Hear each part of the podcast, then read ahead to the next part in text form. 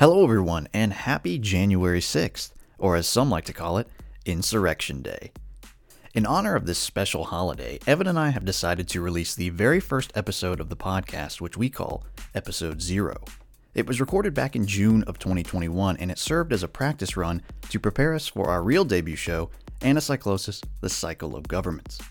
We didn't intend to release this episode for fear of being canceled, but hey, let's face it, we're not important enough to be canceled yet. So without further interruption, I present to you, from deep within the vault, Episode Zero The Capitol Riot.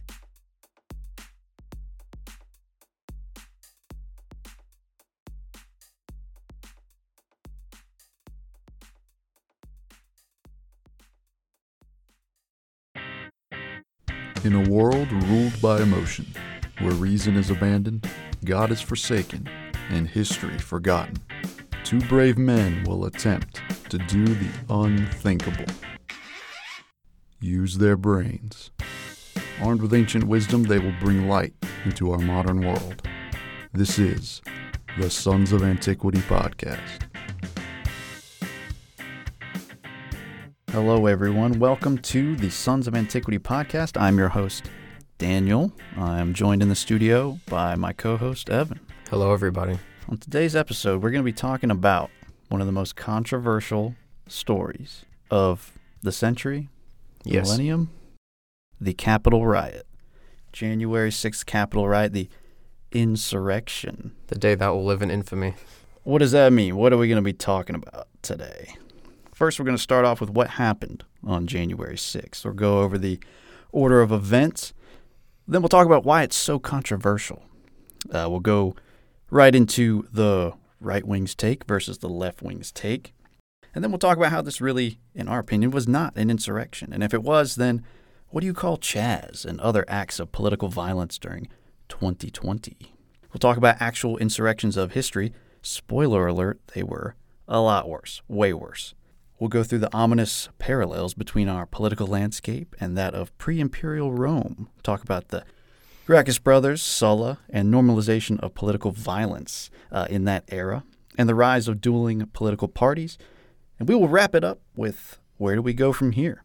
Evan, let's uh, let's get this started with what happened on January 6th. Let's go through order of events. Yeah, sure. Uh, so on January 6th, around 6 a.m., protesters started showing up at the Ellipse, which was the park near the White House, to prepare for the rally later on.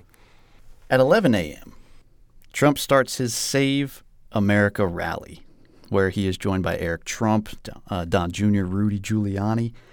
He speaks for about an hour, arguing that the election was rigged and that he is the actual winner. He cites many voting discrepancies and oddities in swing states as evidence. Here are some of the zingers from the speech, if you'll allow me to uh, quote the man himself. Starting with All of us here today do not want to see our election victory stolen by emboldened radical left Democrats, which is what they're doing, and stolen by the fake news media. That's what they've done and what they're doing. We will never give up. We will never concede. It doesn't happen. You don't concede when there's theft involved. But it used to be that they'd argue with me. I'd fight. So I'd fight. They'd fight. I'd fight. They'd fight. Boop boop. That's one of my favorite quotes on there, really, Yeah. honestly. The boop boop makes it really good. Uh, he went on to say that, uh, quote, Georgia's absentee ballot rejection rate was more than 10 times lower than previous levels because the criteria was so off. 48 counties in Georgia with thousands and thousands of votes rejected zero ballots. There wasn't one ballot. In other words, in a year in which more mail in ballots were sent than ever before, and more people were voting by mail for the first time, the rejection rate was drastically lower than it had ever been before.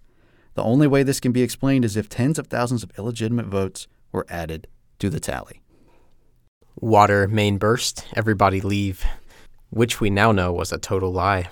Then election officials pulled boxes, Democrats, and suitcases of ballots out from under a table. You all saw it on television. Totally fraudulent.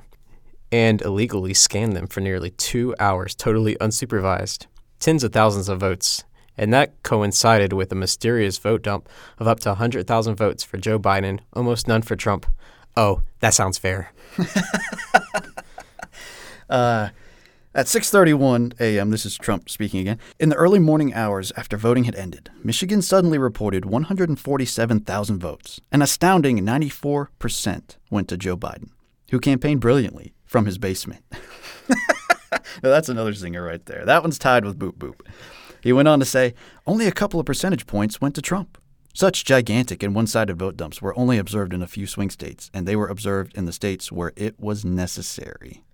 And then this is quoting Senator William Logan, chairman of Georgia Senate Judiciary Committee. The Dominion voting machines employed in Fulton County had an astronomical and astounding 93.67% error rate. It's only wrong 93% of the time. And we fight. Now, see, here, here's the thing before we go to this last quote. Th- this is what got him. This is what really nailed him, and this is what his political opponents cited when they, of course, impeached him for the second time. It's this language right here. Now, generally speaking, that's not language that is outside the realm of normal political language, wouldn't you say? I mean, people say fight. Yeah, but in the situation, I can see why they'd say that. I mean, even when you think about fight for 15, that's something that people brought up. You know, Bernie Sanders was saying fight for 15. Well, they better take to the streets then. I guess so. So the last quote is this And we fight. We fight like hell. And if you don't fight like hell, you're not going to have a country anymore. At the end of the speech, around 12:15 p.m., Trump asked the crowd to walk to the Capitol to continue the rally. So that happens, and then at 1 p.m., lawmakers gather for a joint session of Congress to count electoral votes. Now, can we can we kind of discuss what they were doing there? Because that's- lots lots of people think that this is like a formal process that without it, like the Biden wouldn't have become president. yeah, But in fact, it was really just like a token ceremony that had no real impact on the legitimacy of the election. hmm. So you say, are you saying that? It was just like for a show. It's just like something they've done forever, and it has no legal thing. It's just ceremonial. So he would have been president anyway, regardless of this happening. Yeah, yeah, that's what all all the news outlets pointed out too. Like it was kind of pointless. Even if they would have stopped them from voting, it wouldn't have stopped Biden from becoming president on Hmm. inauguration day. Well, I guess that's fair. I mean, that's A lot of the rioters probably thought otherwise, though. yeah. Do you think that that's what kind of spurred them on? Like, wh- if they had known that it really wasn't that much of an issue, if if they had known that hey, this Yeah. doesn't really matter, they wouldn't have fought so hard. Of course, yeah, they they thought that they were stopping Biden from becoming president by fighting, as Trump said. Hmm. Okay. Interesting. Very interesting point there. Uh, where were we? That was at one o'clock. They gather. Okay. Yeah. Then um, the rioters, yeah, to say the least, the rioters started grappling with uh, Capitol Police just after one o'clock. Yeah, and 1:30, police ordered the evacuation of the surrounding surrounding buildings. Now, when was the evacuation of the Capitol building? Do you know Uh, that? the evacuation of the Capitol. That I think that happened later because I, I think they were kind of surrounded, and so they couldn't quite evacuate yet. That seems implausible. For some, I don't know. That's fishy. I mean, I, am not saying I thought they were just on like the front side of the building. Isn't there a back entrance? There is, and I think there was there was actually two sides. I saw like a diagram. They broke it down. I can't remember which news outlet reported it. It might have been NBC. Don't quote me on that. But they showed the main group out front where you saw a lot of the pictures. There was, a, I think, a group around back. So they might have felt like mm, we're kind of boxed in here. Now, in my opinion, shouldn't the Capitol have more like secret entrances that we don't know about? Maybe. And better security. Yeah. Damn. Yeah. I'm- um, yeah well, I don't know. right. So then, just after 2 p.m., rioters breach police lines and rumors of a bomb threat circulate. The rioters start scaling the walls. That's when you see these pictures being taken of them climbing up like monkeys. Around 2:30, the rioters cross Statuary uh, Statuary Hall. Oh, Hall, Statuary Hall, and Trump tweets, "Stay peaceful." Then around 3 o'clock, uh, Ashley Babbitt is shot, which uh, became a huge, huge story, uh, while trying to climb through a window to reach the inner chambers. Says she was a rioter, right? I mean, yeah, at this point, they're inside. She broke There. into a federal building. Yeah, I mean, she was tr- breaking the glass. I mean, that's that's a big no-no. Yeah. I'd say the rioters that continue to break windows and crowd the chambers of the Capitol, including the offices of some representatives, and some of them had fun. Oh yeah, like in Nancy Pelosi's office. What did they Um, do? What are some examples?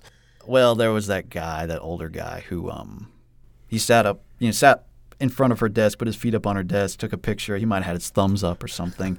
um, there was a couple people who took uh, like plaques on like nameplates on people's desks, things like that. Uh, then, just around three o'clock, rioters enter the Senate chambers. They made their way in. Yeah, and just after four, Trump continues his tweeting, not unusual, uh, with the now infamous "You're very special" speech, where he urges protesters to stop rioting and be peaceful and go home. Now, what what was he saying about them being very special exactly? He said, "We love you. You're very special." And he said basically, uh, you know, I love you guys. You're my supporters, but you need to go home. You know, this has gotten out of hand, is what he was saying. he could have been a little more forthright, like Yeah. not as nice. You're probably right, and and honestly, he probably could have come out a little earlier and said that. You know, everything he said in that video could have been said at the end of his speech, or even just 30 minutes after, or once things really started to heat up. Because this was not, you know, when he tweeted that out, things were already well uh, into the escalation point. You know, so he could have could have made that a little sooner. Uh, right after that video, Twitter immediately censors the president, deleting some of his tweets and outright banning him for 12 hours. No, It's it's kind of curious why they do that since he was telling them to be peaceful at that point. It is very curious, almost as if there was some sort of ulterior motive. Yeah, I don't know. I feel like they would have listened to him more than anybody else, and if he was saying go home, then some of them would have listened. But what Yeah. do I know? I mean, it's a fair point. Anyways, their action was for not because Congress certified the election for Biden, even though it meant nothing, but they did it anyway, just to mm-hmm. keep it going, keep the tradition going. So that left seven dead by the end of the day. Uh, the event left seven dead and about 70 arrested. Now, as of now, none of the rioters arrested have been charged with murder. Uh, most have been charged with trespassing or other lesser crimes, and it's worth mentioning that none of them have been charged with sedition. Now, of the seven dead, how many were rioters and how many were other? Ashley Babbitt is one of those, obviously. Um, and the rest, I believe, were people. Some of them were officers or Capitol Police people, but many of those deaths, including the death of Brian Sicknick, which was the one with the everyone said, oh, he was hit in the head with a fire extinguisher. As it turned out, that didn't happen. That was completely false. And uh, so his death was actually just as a result of a, a stroke or a heart attack or something, completely unrelated to the riot. It happened like a day and a half later. And that's the case for most of these people. There were health concerns. I mean, there were a lot of people here. So if you get a lot of people together, there's going to be some health incidents no matter what. So that's, that's basically what happened. Yeah. There, there was, as far as I know, as far as anybody knows, there was no actual murder going on during this whole insurrection. How would six other people die without being shot or hit over the head or something? That's that's weird. It, it is a little strange, but I mean, put yourself in, in the position of, okay, I'm in this big crowd, this big riot. Maybe I'm not the healthiest guy. Adrenaline's up, heart rate up. I've already maybe got some pre existing health concerns. Maybe I'm wearing a mask and I'm not getting enough oxygen. you know, there's a lot of I doubt these people are wearing masks. Well, I mean, there were some some mask wearers. There were some non-mask wearers, but definitely the people who were affected, the, the Capitol Police people, some of whom who died, um, they were masked up. I mean, from video, Oh, yeah, the policeman would be, I guess. Okay, well, I think people will intuitively know why this is controversial, but we'll go over it. Sure, sure, yeah. Let's go ahead. It's just, uh, controversial from a whole lot of angles for lots of reasons. Uh, first, it's not every day that our nation's capital is overrun by mobs of people. It's been a while. yeah, Well, besides the Brett Kavanaugh hearings in 2018, yes, that's a mob of people did something similar, but they weren't. I feel like it was a little more peaceful, and they just kind of came in. it was a smaller scale. That's for sure. That's for sure. Um, but you, I mean, there were some pictures of very, very angry people banging on doors, banging on windows. You know, Yeah. and they did, they did clash with police a little bit. There were arrests. Uh, I believe um, the number of arrests was 164 people. That's a lot. Yeah. Okay. Mobs of protesters are inherently controversial. Yeah. Yeah, I'd say so. The second reason why this is so controversial is because of the hypocrisy, blatant hypocrisy. Uh, like we just said, the, the Kavanaugh protesters, they did something similar, but there was no impeachment. There was no trial, uh, no demands for removal uh, of public officials and no major public outcry, and really no comparisons to, oh, I don't know, 9 11 or uh, um, Pearl Harbor. And uh, nobody was calling it the worst or darkest day in our history. And yet, when Trump has anything to do with it, the media establishment and establishment politicians, they use the opportunity to gain political ground by bludgeoning Trump. They blew it out of proportion because, well, Orange Man bad. So what it always comes back to. he was impeached one week before leaving office. I mean, he was just about to be out the door, and they said, no, no, we're going to get you on this one.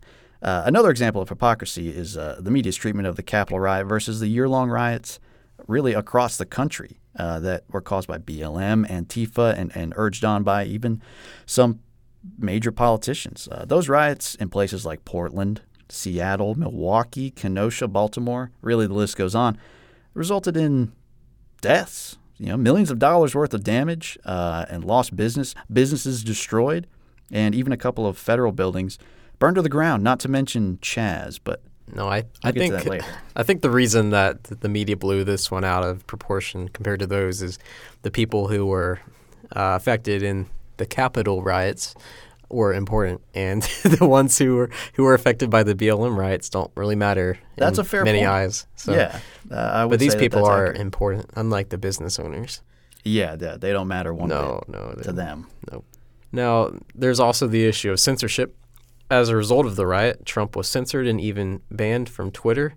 If I'm not mistaken, he was also uh, banned from other. From Facebook too, I think, and there's Yeah. there was actually something I saw the other day about them, you know, reconsidering what to do about him. You know, even still to this day, months after it. So, Trump made history in January as the first sitting president to be banned from social media. Yeah, really. First president ever. but He was sitting, so that's kind of so- saying something about the power of these uh, corporations that they just censor the sitting president of the United States, even if they think that he deserved it. Still, he had a few weeks left. Yeah, yeah. He was obviously That's- still in office. That's crazy. Um, and related to that, there was a lot of censoring of uh, YouTube and Facebook and Twitter accounts that were questioning the integrity of the election. Absolutely. And the social media platform Parler was deleted from the Amazon store, Google store, and Apple store basically simultaneously. So they were they planned it ahead of time for allegedly allowing protesters to organize. Yes. However, it was later revealed that Facebook was the preferred place for these protesters to meet up. But that doesn't really matter. Uh, Parler was banned as a scapegoat because it allows everybody to be on there. Not just all right, by the way, but cattle like communists also are allowed to, to post on Parler. Absolutely. Anybody and everybody, as far as I know, is is welcome on Yeah. Parler. Yeah, at, at the end of the day, big tech doesn't like competition, and they're aligned with the left. I mean, we, we all know that. I know it, you know it, we all know it. Believe me. Believe me. So that brings us to our fourth bullet point here, and it's uh, it's the ammo that it gave the opposition. Uh, Charlottesville protests that used to be the left's favorite example of alt right violence, but the January 6th riot gave them something way worse to talk about. You know, relatively speaking. They've blown both incidents way out of proportion for political gain, and uh, they will continue to do so uh, because it's convenient and emotionally satisfying.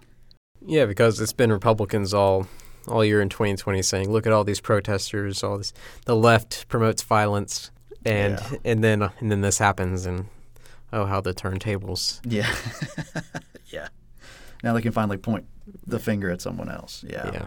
And uh, fifth reason for the controversy is Trump's involvement as a sitting president. At no time in his speech or in his tweets did uh, Trump directly advocate for physical violence. This may be a debate for us in a minute. Okay, sure. We can talk Uh, about that. he, he did not directly incite the people, but um, unlike Maxine Waters, for example, who did um, demanded that the people create a crowd or get confrontational, I think that's about uh, the recent trial in Minnesota. Yes. Yes. Well, there there was one incident before that, and then she basically did it again She with this just trial. she just wants people to get together and have a good time. That's what she means by create a crowd, right? oh yeah, absolutely. Yeah. Just- yeah. Have a picnic.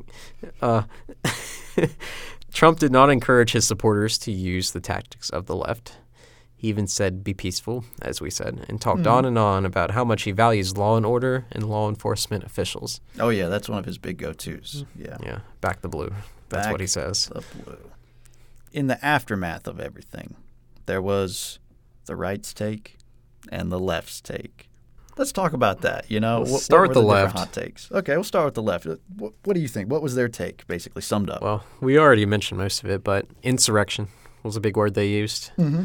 Rebellion, just a bunch of violent alt right, you know, losers who were storming the Capitol and wanting to kill every, all the liberals inside and terrorize the country. Another example of white supremacy that's rampant and the worst threat to our national security, according to some within the CIA. I um, that or global warming. Yeah, they, they have a hard time deciding which one is the. they're both the so they're both so drastic that it's it's hard to choose. Yeah, and imminent. I mean, if you Yeah. don't do something right now, then to. tomorrow the the, the whitey's going to kill you, or uh, the earth will melt. Basically, that's your choice right there.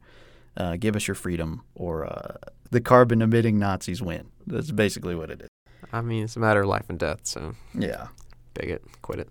yeah. So of course the, the left used this opportunity to the full advantage, and they, I think, they definitely took advantage of the tendency of people on the right to actually think about the issue and consider the issue and and say, hmm, maybe there was something bad here, you know, because on the left you'll notice that there's never been a um, you know, on the right there was a never Trump crowd. There's never been something similar on the left. So the right is inherently divided in almost every issue, you know. There there is a lot of diverse thoughts on the right, and so they preyed on that, you know, because there were some people who condemned all of this. I'd say many people, Yeah. maybe even half, and lots of people just didn't say anything. Do you think that a lot of people went along with that, the whole 9/11 comparison?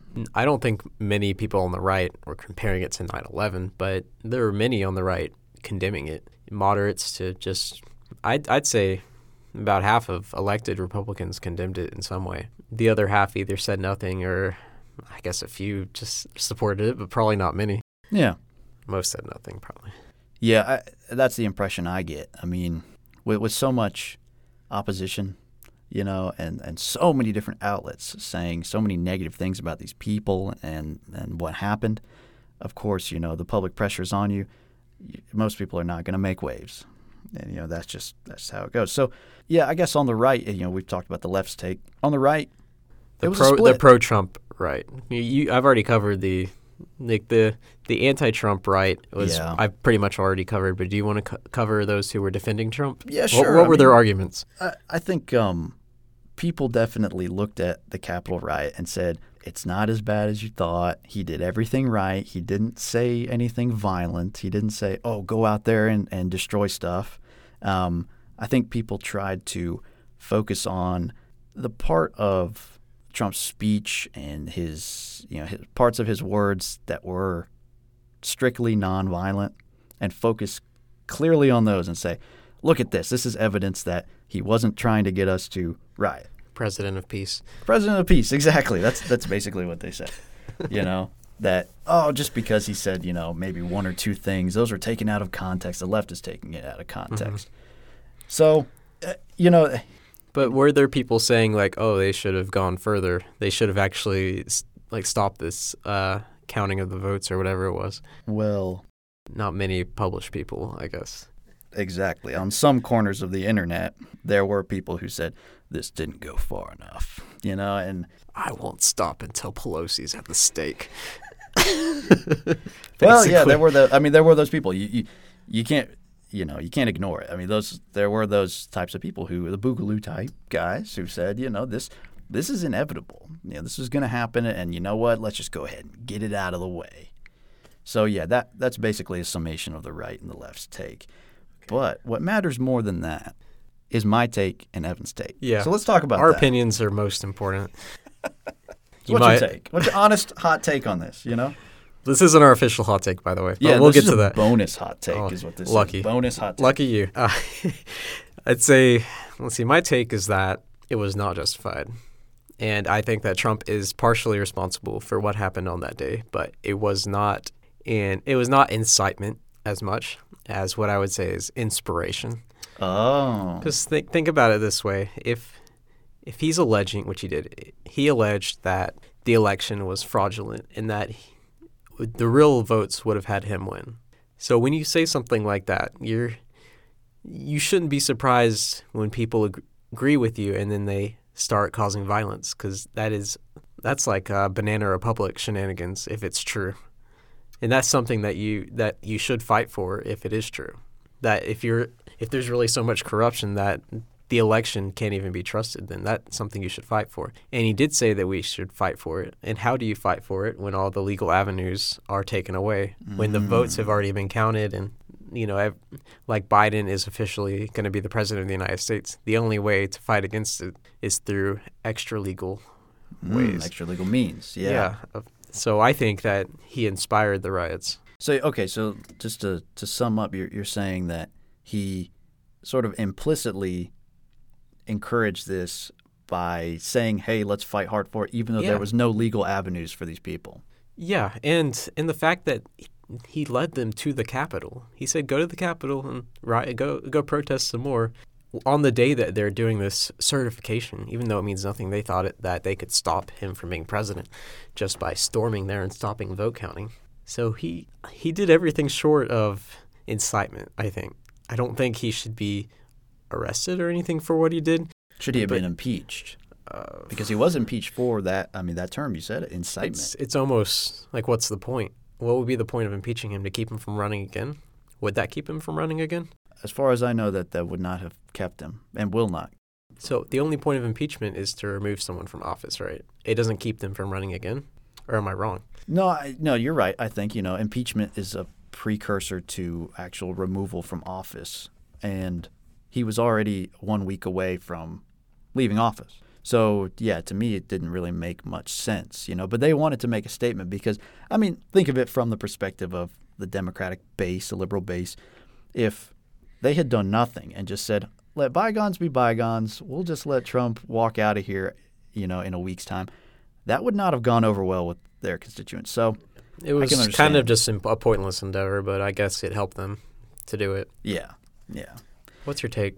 Oh, let's see. This is episode zero, right? Yes. Oh yeah, Unpublished for now. Unpublished for right now. My um my take on this, I'm of two minds. On the one hand, obviously, law and order. I recognize the the value in that, the value in a in a peaceful republic where we can all uh, get along and, and discuss our differences rather than fight out our differences. However, I believe that that type of universe is uh I think it's it's if it's not long gone then it's it's really on the way out. Um, and I think that when you are left with no more legal means of you know getting your way politically, e- even if it's a way that is within the scope of the Constitution, you know the way that you want to live is legal according to you know the founding values. what do you mean the way you want to live? Right wing politics, you know, the the right wing talking points. So that's that's kind of what I'm talking about. Mm-hmm. It there are people, you know, obviously Trump supporters who didn't want Biden in there. They didn't think that he got in there legally and they wanted to challenge that and they felt that they were being stonewalled through unlawful means. And I think at the very least there were people who said, "Let's just fully investigate it and if it comes up that it was all legal, then okay, cool. But if it wasn't, then we have a problem. And I think a lot of people felt that it was not fully investigated to the to the extent that it should have been or could have been. And there were some ways that the election went towards Biden and maybe weren't actually legal. So in my mind, when you're shut out by the media, you are shut out by the big tech. And as Trump once said, everyone is against me. when you have that sort of situation, you've got very powerful people against you, if that truly is how it is, then what other recourse do you have but what we had on the 6th? And it That can was- only get worse from here. We know history. Let me just say that it was a pathetic attempt, if any, at the goals that it was trying to achieve. Oh, for sure. And I I would definitely agree with that. And I think we, we talked about that right after it happened, you know. We'll talk about some more things later that, you know, some more insurrections, real rebellions, real insurrections that were uh, to put this really to shame. And so if, if they were trying to overthrow the country, they did a real piss poor job Yeah. of it. And um, yeah, pretty pathetic, honestly, in my opinion. Yeah, so this kind of brings us to the question was this an insurrection? I think we could say no. And then what about Chaz? We'll talk about that. We'll start by talking about how the Capitol riot was immediately called an insurrection. I mean, right off the bat. And every other hyperbole you can think of was thrown in there. But what is an insurrection? You know, the dictionary definition of it is a violent uprising against an authority or a government. Now, what's the definition of an uprising? That would make this seem, I don't know. I guess so. It's sort of like including uh, Is uprising just like if you go and just like beat up an election official on your own? I, I wouldn't think so. No, that wouldn't be an insurrection. I would say an uprising would be an organized, large group of like-minded people. Okay. So that's how I would define. it. It would have to be organized to be an uprising. I think we can agree on that. Uh, the Capitol riot was chaos, no common goal, no set of demands, uh, no plan. Yeah, it really was just they were just firing from the hip, and that's why I really think that's an unfair characterization of it, calling it an insurrection. Um, the Capitol riot started off as a protest. It turned into a riot. I'm not going to deny that. I'm not going to say it was just a peaceful protest or even mostly peaceful. I mean, it wasn't. It, it, there was violence. Sure, I'll give you that. It got out of hand, and uh, riots tend to do that. But compare that to Chaz, the Capitol Hill Autonomous Zone, if you don't know what that is. Uh, it was formed on June, uh, June 8th of 2020 by George Floyd protesters in Seattle. Now, the Chaz was a six-block zone occupied by the protesters who also took over the East Precinct building of the Seattle Police Department. Uh, the occupants of Chaz declared their independence and rebuked the authority of the SPD and other established governing bodies. Now, they set forth three demands. These people were organized and they had a plan, and this was their plan. One, cut Seattle's $409 million police budget by 50%. The second demand was to shift funding to community programs and services in historically black communities. The third was to ensure that protesters would not be charged with crimes. Is there police brutality in Seattle? I just can't imagine that there the police go crazy in Seattle. I don't know. It, I don't have an answer to that one. Okay, I don't know. Seems I don't know. Maybe might there might be confusing which city they live in. Uh, yeah, really. But during uh, Chaz's 3.5, three and a half weeks Not existence, month, yeah. the five shootings occurred, multiple deaths, sexual assault, and arson were all reported. According to the Center Square, a Washington news outlet, the Seattle Police Department spent about 9.3 million on police overtime pay in June of 2020 alone, which was thrice the amount from June of previous years. There are no official estimates for the amount of damage done during these weeks. They really should do that. That would be good to know. Yeah. But it's safe to say that between the cleanup efforts, the police presence, the damage to businesses, and lost business, the cost of Chaz was well into the tens of millions. Yeah, and I tried. I mean, I really tried to find numbers on that, and I think it's just because nobody really wants to add all that up and, and publish it because it would be so embarrassing. And that's that's just my theory, but it surely was in the tens of millions um, when all was said and done. So where was the media, you know, during all this? They called these kinds of protests mostly peaceful. Nobody accused the mayor of Seattle of inciting the violence, and nobody demanded her removal from office. Uh, as of right now, Jenny Durkan is uh, still the mayor. She even tweeted this out on June 11th. She said, The Capitol Hill Autonomous Zone, hashtag Chaz, is not a lawless wasteland of anarchist insurrection. It is a peaceful expression of our community's collective grief and their desire to build a better world. Given his track record, it's not hard to believe that Trump is wrong yet again. Yet again. And the very next day, in response to Trump, she said this Seattle is fine. Don't be so afraid of democracy. I mean, I think she's right. That is pretty much the epitome of democracy. Just mobs. Yeah, just mobs running around, setting fires, making. Uh, uh, did you see the picture of the garden that they made? No. Uh, well, you couldn't even really call it a garden. It was just a bunch of dirt with like a couple plants in it, and they thought they were gonna provide for their whole new country with that small little garden. Yeah, pretty sad. Uh, of course, you can't see what she was referring to, Jenny Durkan, uh, on Twitter, because the link to the former president's tweet is still unavailable. And now that that sure sounds like democracy to me. History is, in, in many ways, a cycle of violent revolutions. It's almost like it's a big, a big cycle of different governments that we could talk about. I mean, I don't know. Some people have talked about it sometime. Some people have some very famous people, and, and you know maybe maybe we'll talk about that soon. Who mm, knows? I don't know. If you want us to talk about it, contribute to our Patreon. there are a few peaceful ones that were thrown in, though. Let's talk about some of our favorite insurrections, shall we? First of all, we have the famous July 14, 1789 location, France. The storming of the Bastille. Oh, perfect pronunciation. Yeah, I know my French is great. I love it. Tell us what happened, man. Well, it marked the beginning of the French Revolution. Angry citizens and soldiers, they're fed up with their decadent monarchs, Louis XVI and his decadent wife, oh, Marie. she was decadent. Marie Antoinette, took their anger out on the Bastille, which was a rural prison which they identified as a symbol of tyranny. Bastille was defended by military governor Bernard Launay, who requested 250 reinforcement troops as he feared the Bastille would be attacked. And he was right. Good thinking. Yeah, really good thinking on that one, bro. They were armed with swords, muskets, and other weapons, and they laid siege to the fortress. After a day of fighting, the overpowered Launay and his men uh, took them prisoner and they looted the munitions inside the fortress. They freed the whopping seven prisoners inside. Yeah, that's what that's what kills me about this story is that they did all of this for seven people. And they planned a formal arrest and trial for Launay by a revolutionary council. Sounds like Chaz. Yeah, it really does. but they they saved every, saved everyone the time and effort, and they just went ahead and um, they put him aside and beat him to death. so about hundred people died and seventy wounded, and uh, well, that wasn't the end of the violence Oh, of no. the French. Oh no, a uh, a revolution happened right after that. You may have heard of it, uh, the French Revolution. And um, I I should have written down how many people died in the French Revolution. It was tens of thousands. I don't remember Yeah. the exact number. It was a lot. Lots of um, fascist priests and nuns, uh, fascist peasants. fascists, so many fascists Yeah, everywhere. there were a lot of them. You know? So many fascists. I'm glad they got they got rid of them like they did. Who knows what would have happened? Some some uh, dictator could have taken over France if they hadn't killed all those people. Yeah, yeah. Dodged a bullet there. Now, here's a fun fact for you. Uh, in 1790, Lafayette gifted the key to the Bastille, made of wrought iron weighing in at about one pound three ounces, to George Washington. They were good friends. It is still on display at Mount Vernon, where Washington lived.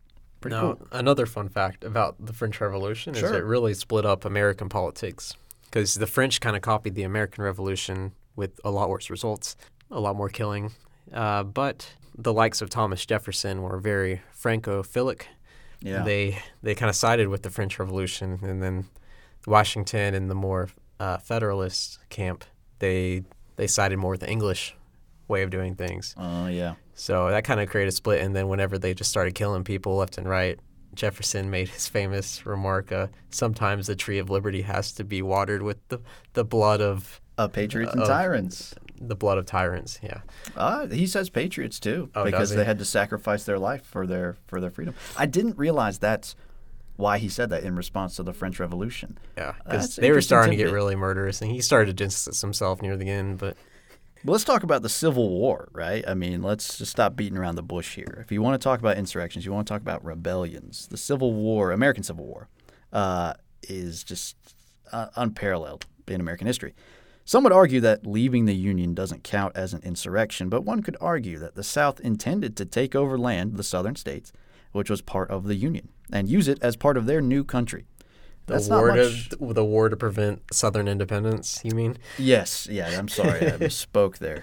Um, that's not much different, you know, than taking over a federal building and dictating new terms, or taking over uh, some city blocks and dictating new terms. Smaller Yeah. scale, but I mean, you know, they, they did take over Fort Sumter, and that's where the, s- the war started. So- exactly. So, I mean, very some it- big they- similarities. They, didn't storm the Capitol, but still, it was it was an insurrection against government officials, and against yeah. federal government property.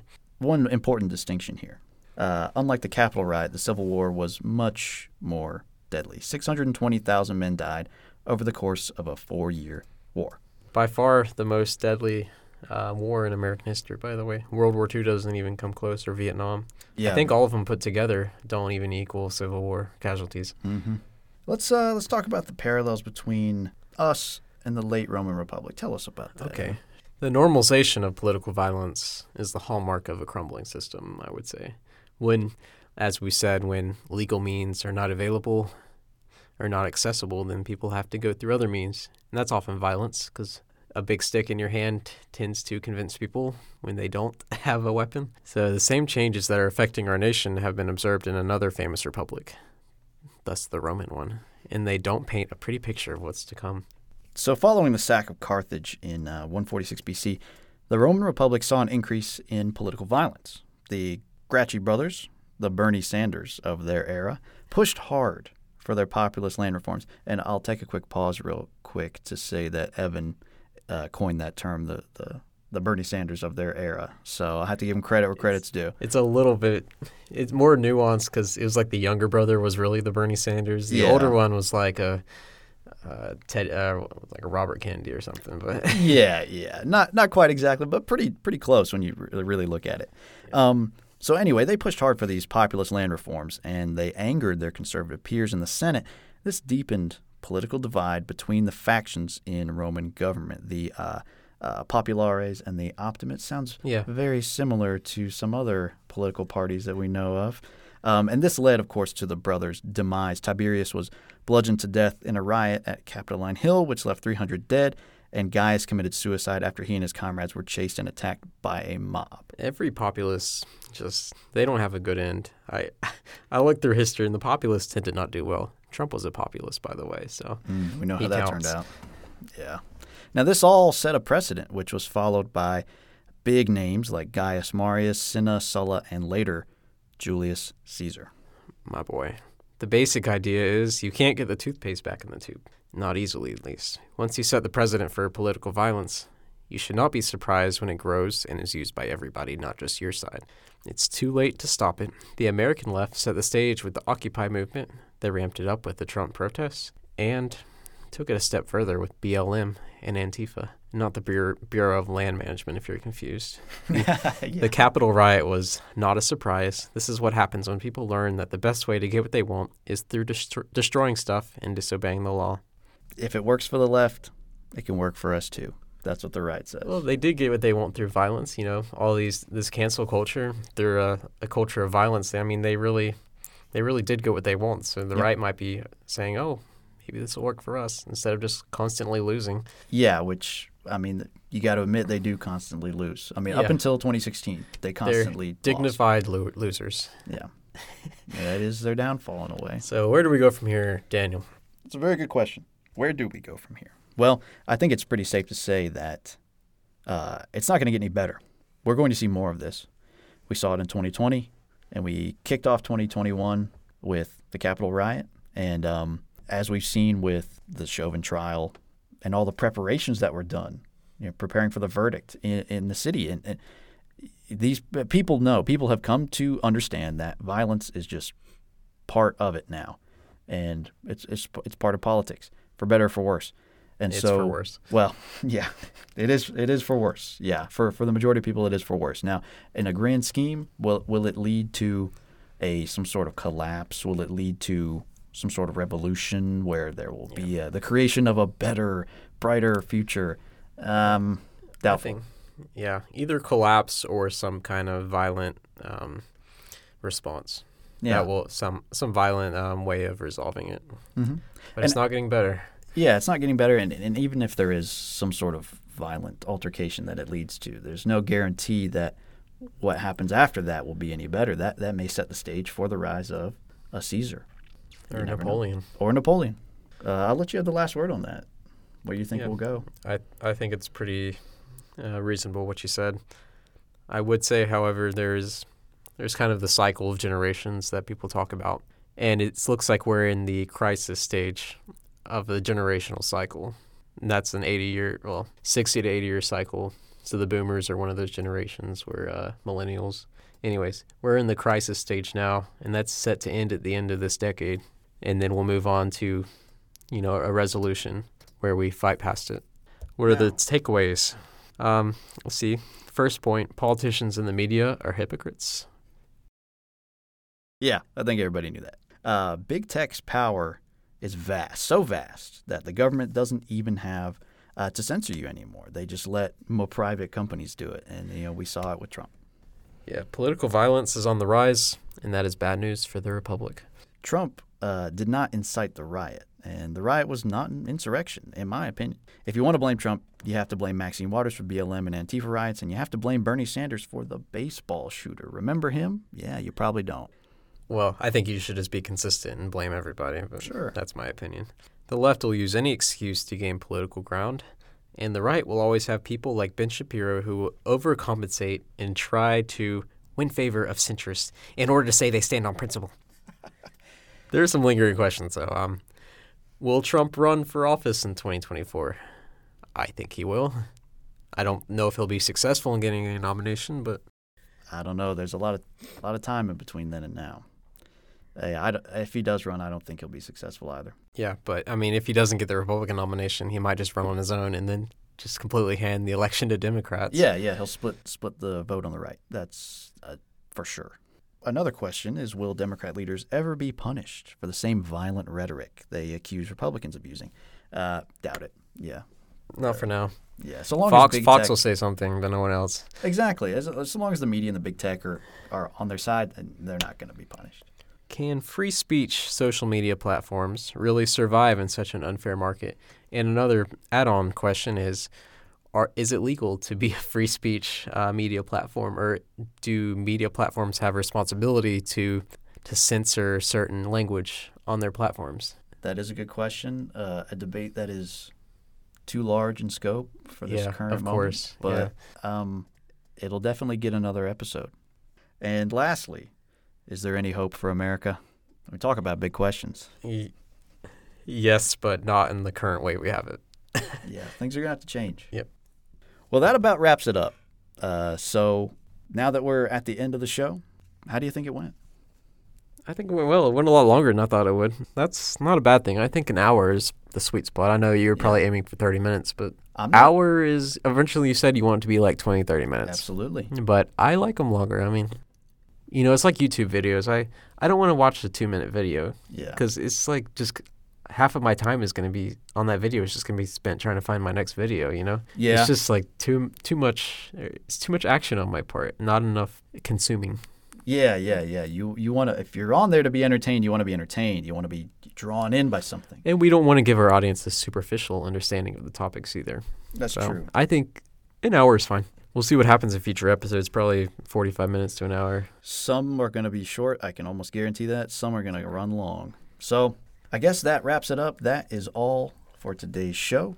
Join us again next week for even more ancient wisdom.